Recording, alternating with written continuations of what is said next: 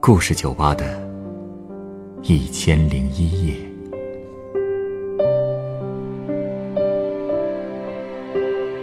本节目由北京人民广播电台故事广播与凤凰网有故事的人频道联合制作。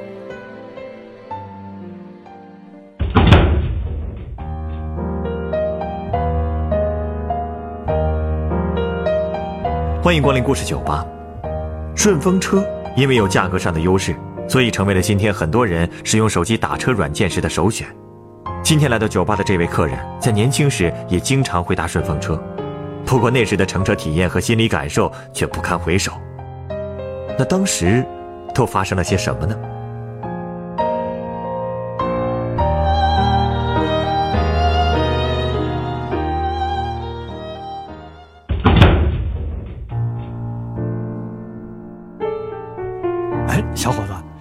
你会用这个打车软件吗？啊，会啊，能教教我吗？听说这软件还能叫顺风车，我儿子昨天刚给我装上，说回头教我。可我今天出来呀，还真有点等不及了，想试试。行，没问题，我教你。说实话，我真挺服您的。像我爸妈对这种新兴的软件，连尝试的兴趣都没有。嗨，年纪大了嘛，你也该理解。我呀，也就是对顺风车这个东西比较感兴趣，主要是年轻的时候我也搭过顺风车，不过那经历真是不堪回首啊！我就想着现在的顺风车肯定和当时不一样了，我怎么也得体验一把呀！毕竟现在搭车再也不用提心吊胆了。呃，提心吊胆，什么意思啊？嘿嘿，小伙子，你是不知道一分钱难倒英雄汉的滋味啊！当年我下乡的时候。穷的连两分钱一张的渡船票都买不起，后来虽然情况好了点吧，每个月能有九块钱的津贴，可遇上出远门的时候，还是囊中羞涩呀，所以 也只能靠搭顺风车节省开支了。那时候就有顺风车了？嗨，那时候可没有专职开顺风车的，都是人托人，找个开车的师傅，顺便捎我一程。我记得，呃，我第一次搭顺风车是去成都看我爸。从我们那儿去成都要三百多里路，按照当时的路况和车速啊，要跑七个小时呢。我们那个房东听说我要去看父亲，还非要逮一只大公鸡让我带上。嚯，真够热情的。是啊，看人家这么热情，我也不好不收，就提着公鸡上路了。当时啊，是我妹给我找了一个货车司机。我妹把我带到货车那儿，就急着上班去了。我也不认识那司机啊，也不好意思直接上车，就提着公鸡傻乎乎在路边站着。嗨，幸亏司机招呼了一句，我才敢上车。我把鸡丢在车厢里啊，自己坐在副驾驶的位置上。车开了以后，我发现车没往成都方向走，反而是拐到了城里。我也不好意思问是怎么回事，就老实坐着。后来发现，原来司机是要去城里肥皂厂进货。等他把肥皂都装上车了，我们这才算正式出发。没办法呀，毕竟是顺风车，肯定得先紧着司机干正事儿啊。是，这个道理我懂。那时候路虽然不宽啊，但车也不多，也不会堵车，所以我们出发后刚开始还挺顺的。可没想到，开了大概一百来里的时候，司机突然叫了一声。我这心里啊咯噔一下，心说不会抛锚了吧？不过司机下车打开前盖，鼓捣了一下，就又继续上车往前开了。我也松了口气。不过跑了没几公里，司机又叫了一声，又出问题了。嗯，而且这次比较严重了，司机折腾了好一阵才弄好呢。那时候车的质量看来不行啊。嘿嘿，年轻人想简单了吧？啊？什么意思啊？你觉得跑长途的车有可能跑一会儿就出故障吗？那您的意思是？我当时就明白了，这是司机师傅在暗示我呢。哦，他是想收礼。对呀，我就想，这跑长途的司机都是抽烟的，我身上啊正好带了四包烟，是准备送给我爸的。我就拆开了一包，递了一支烟给师傅。他呀，果然没客气。直接抽上了，嗨，真是这个意思啊。那这下车能听话了吧？嘿嘿，这次听话了不少。我正想着什么时候递第二只呢，那车呀又抛锚了。嘿，而且这次比较严重，司机折腾了半天，而且还不停让我给他递工具，把我折腾的不停爬上爬下，好不容易才修好。你说这意思还不明显？我是真受不了再这么折腾了，索性车一启动，我直接就把那包拆了烟呢整包都放在驾驶台上了，我还又添了一包没拆封的，两包啊一起孝敬他。司机是不是又没客气？那是相当的不客气啊！拿了烟不说，而且连一句客套话都没有。不过好在啊，接下来车就开得很顺了，没再出任何故障。后来路过呃思蒙镇的时候，司机要下车吃饭，他问我啊吃不吃？我是真不敢吃。你说我这要是吃了，是不是得连司机饭钱一块付了？那有这钱我还搭什么顺风车呀？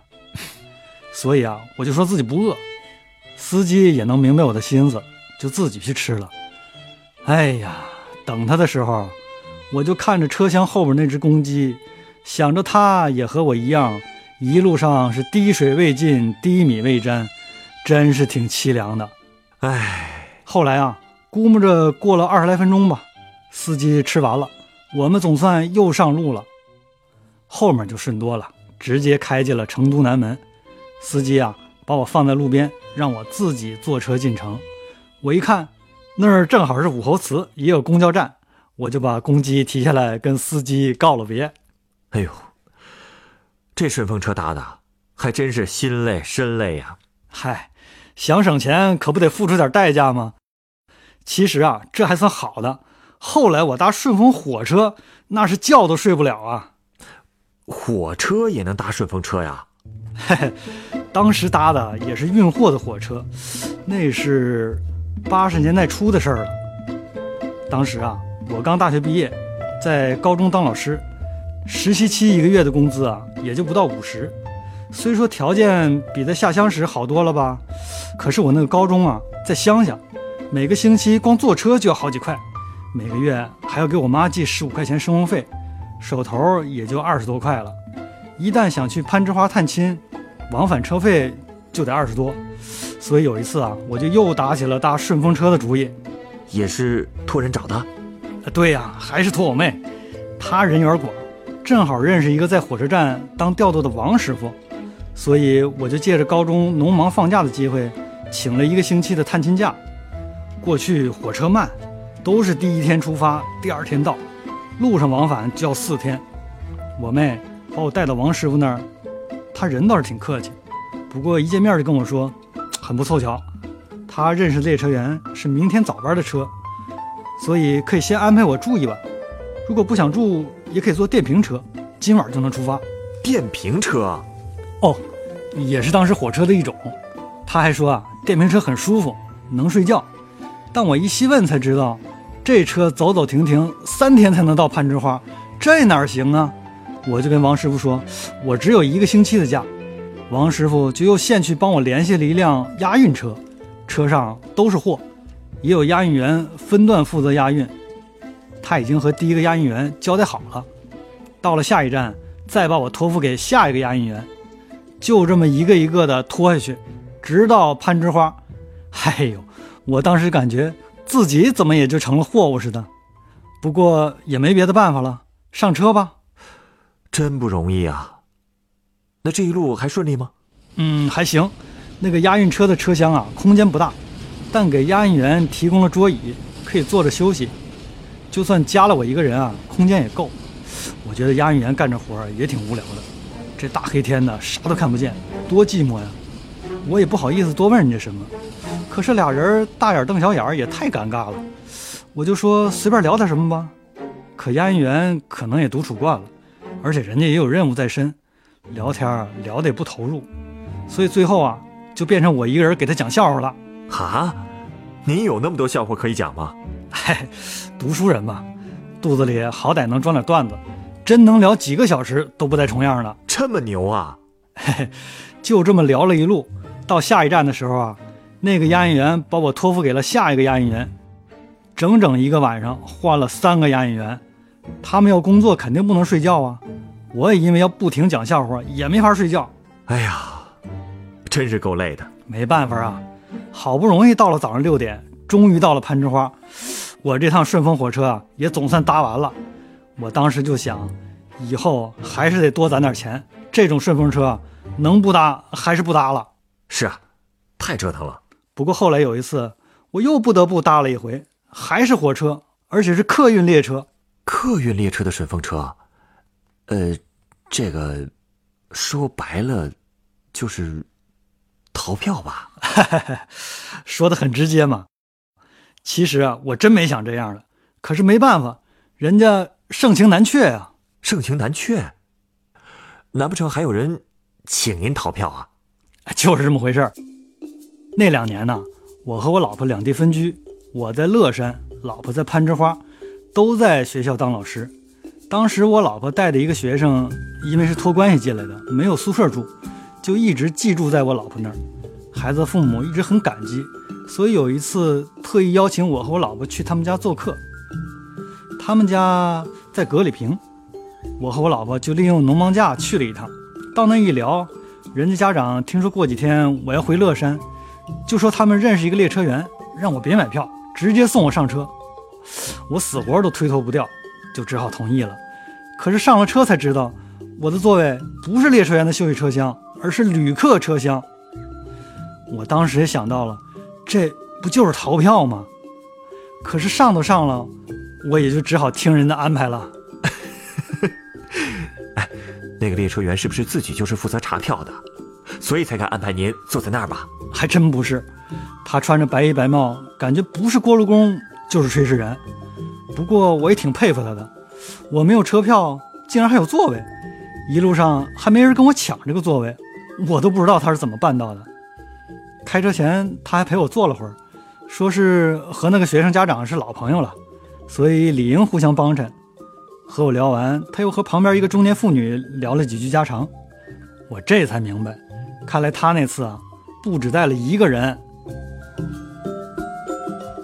把我们安顿好之后，那个列车员就离开了，我就跟那个中年妇女聊了会儿。果不其然，他和那个列车员认识，他还拿出一袋攀枝花特产，说一会儿要送给那个师傅。我一想，那我是不是也得送点什么呀？可身上只有两包白糖，就打算送一包出去。人家是不是也照单全收了呀？嘿嘿，这个师傅还比较客气，他之后又过来时候啊，死活都不收我的东西，但我最后还是硬给他了。哦，他还跟我说，如果有人查票，你要么就去厕所走一圈，要么就说你是谁谁带上来的。这听上去还真是有点让人不踏实。对呀，我这人又要面子，总是担心有人来查票，毕竟都三十好几的人了，要是被人当众说逃票，这脸往哪搁呀？那您对查票的是怎么说的？不会真跑厕所去了吧？嘿 嘿，我想来想去啊，这厕所我还真不能躲。你想啊，如果真遇到列车员堵住门狠命敲，那岂不是更难堪？索性我呀，硬着头皮直接面对吧。不过特别奇怪的是，查票的时候，那个列车员竟然直接从我身边走过去了，问都没问。那个中年妇女也不知道什么时候离开座位走了。哎，这看来是打过招呼的呀。不知道啊，不过我也总算松了口气。后来天黑了，周围的人都睡了，我也困了。可是我呀，却不敢睡。为什么呀？大半夜的，不会再有人查票了吧？嗨，我是担心出不了站。啊，我下那站啊，叫夹江站，早上六点左右到。那个列车员说会送我出站的，可是他要睡过头了怎么办？我连他名字都不知道，也不知道他在哪节车厢，怎么找他？那您可以问问那个中年妇女啊。她都睡着了，而且人家是终点站下，根本不担心这种事儿。嗨，那天晚上我算是深有感触了，这托人逃票的心理压力实在是太大了，钱是省了，可是这精神损伤实在是太大，真是受不了。没错，所以那一夜啊，我几乎没合眼，这心呢是越来越紧张，眼瞅着就快到六点了，我对前面车厢过道啊，那真是望眼欲穿啊，就跟盼救星一样。那最后救星来了吗？嘿嘿，你是不知道，最后可刺激了。我是眼看着车已经驶入嘉靖站了，当时我都急疯了。就在这个时候，那个列车员终于出现了。他接过我的行李，带着我下了车，一路往出站口走。一个女检票员在那站着，那个列车员就跟检票的说了一句：“大姐，对不住了。”就直接带我出站了。对方竟然什么都没说，就让我们过去了。出去之后，那个列车员就直接跑回车上了。毕竟火车只在嘉兴站停五分钟。好家伙，真够刺激的，真有点生死时速的感觉了。哎呀，刺激的很。就算现在跟你说的时候，我都很紧张啊。反正从那次之后，我是再也不敢坐没票的车了。嗯，现在啊，大家手头都宽裕了，票钱肯定都不是问题了。所以啊，规矩该守的还得守。没错。哎，您稍等啊，我想送您一杯鸡尾酒。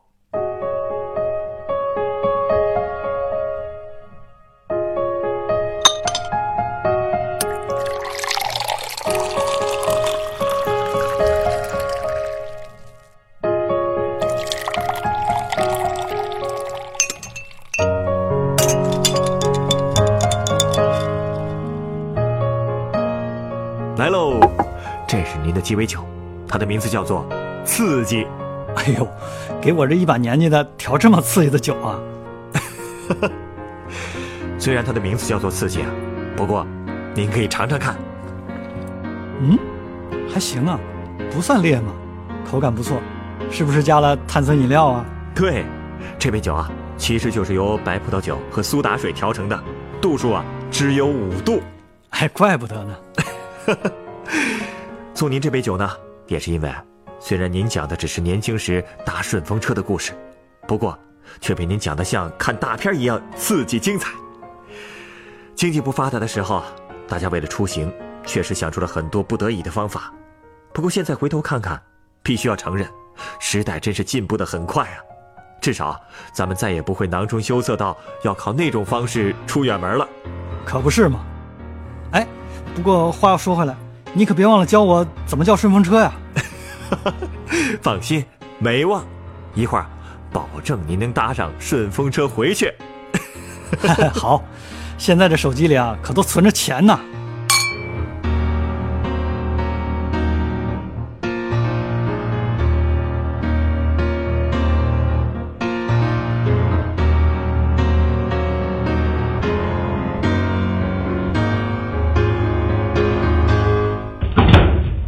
故事选自凤凰网《有故事的人》独家签约作品，原作徐敏，改编制作陈寒，演播杨红光、陈光，录音严乔峰、董珂。人人都有故事，欢迎搜索微信公众号“有故事的人”，写出你的故事，分享别人的故事。下一个夜晚，欢迎继续来到故事酒吧，倾听人生故事。收听最新节目，请关注北京故事广播，工作日每晚九点播出的《故事酒吧》的一千零一夜。